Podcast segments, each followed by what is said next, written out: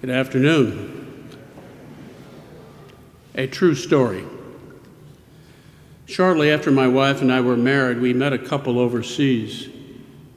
Having become friends, we later visited them in Mississippi. This was prior to the civil rights movement. We were invited to dinner, but first we went to their land to pick corn with their sharecropper. Afterward, I sat on the dusty ground and helped the sharecropper shuck the corn. We know what shucking the corn is.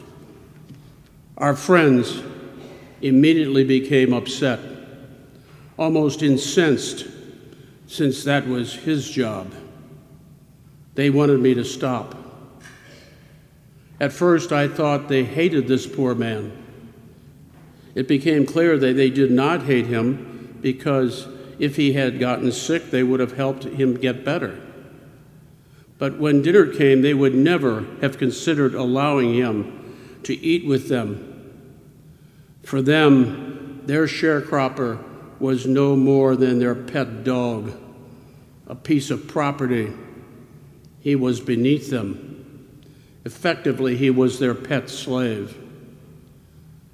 I did not challenge in your face racial prejudices in the North because I was a coward. But this was my first observation of it in the more subtle South. My only protest was to ignore our so called good friends and keep shucking. In today's second reading from Philemon, an unusually brief book in Scripture, Paul is faced with something similar while in prison. He is exhorting Philemon, the owner of slave Onesimus, to allow Paul to retain him to spread the gospel. He does not directly condemn slavery, but instead dismantles it when he says, You might have him, Onesimus, back forever, no longer as a slave, but more than a slave a brother. So if you regard me as a partner, welcome him as you would me. Paul is demonstrating Jesus' fundamental teaching of love. Famous Harvard psychologist Gordon Allport, in his seminal book, The Nature of Prejudice, defines prejudice as, quote, an antipathy based on faulty and inflexible generalizations felt or expressed toward a group or individual. Psychologically, it is the pursuit of the wrong things to give happiness. The false emotional programs for happiness develop in four centers security, sensation, power, and dependence. The last, dependence, can produce an excessive need for reliance on one's family, be it household, race, economic strata, religion, or political party. So we follow the biases of our friends so we can fit in. This misplaced dependence is addressed dramatically with Jesus' over the top hyperbole in today's gospel when he says, if anyone comes to me without hating his father and mother, wife and children, brothers and sisters, and even his own life, he cannot be my disciple. Obviously, Jesus uses hyperbole by using the word hate in order to get our attention. As when we use the colloquialism, how do you get a donkey to cross the road? You first hit it upside the head with a two by four to get its attention. Jesus was saying, depend on God only. But how do we do that when we feel prejudice?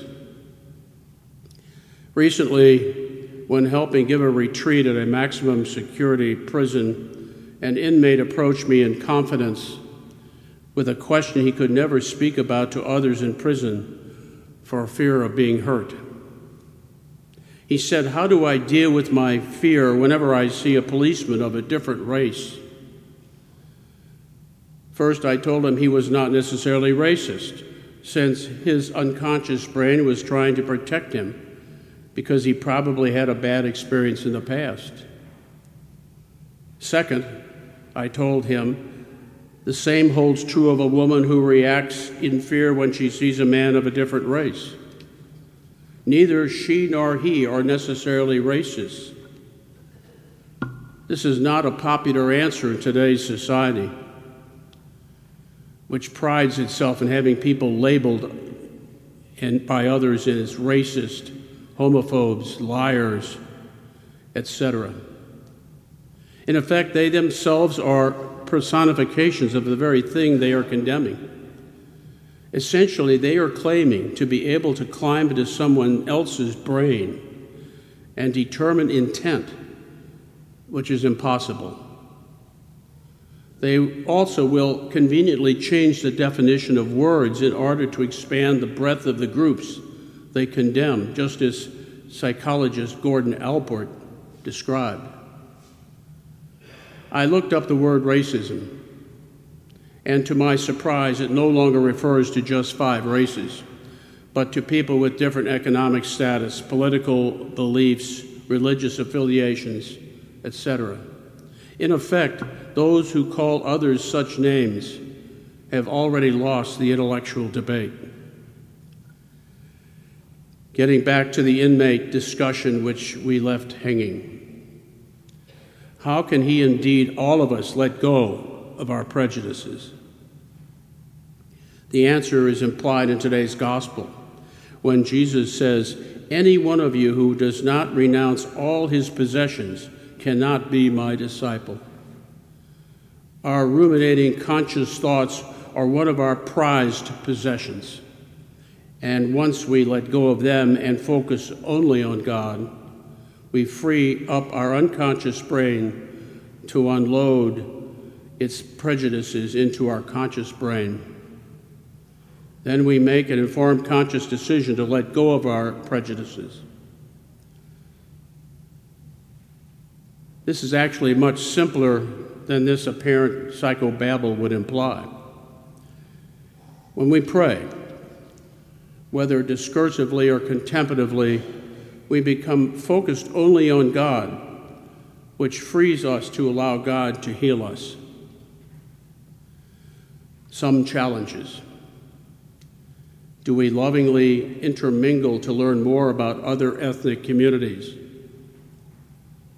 Do we allow racial slurs to stand and not be challenged because we want to fit in? Can we take Henry David Thoreau's advice when he said, it is never too late to give up our prejudices. In short, can we keep on shucking?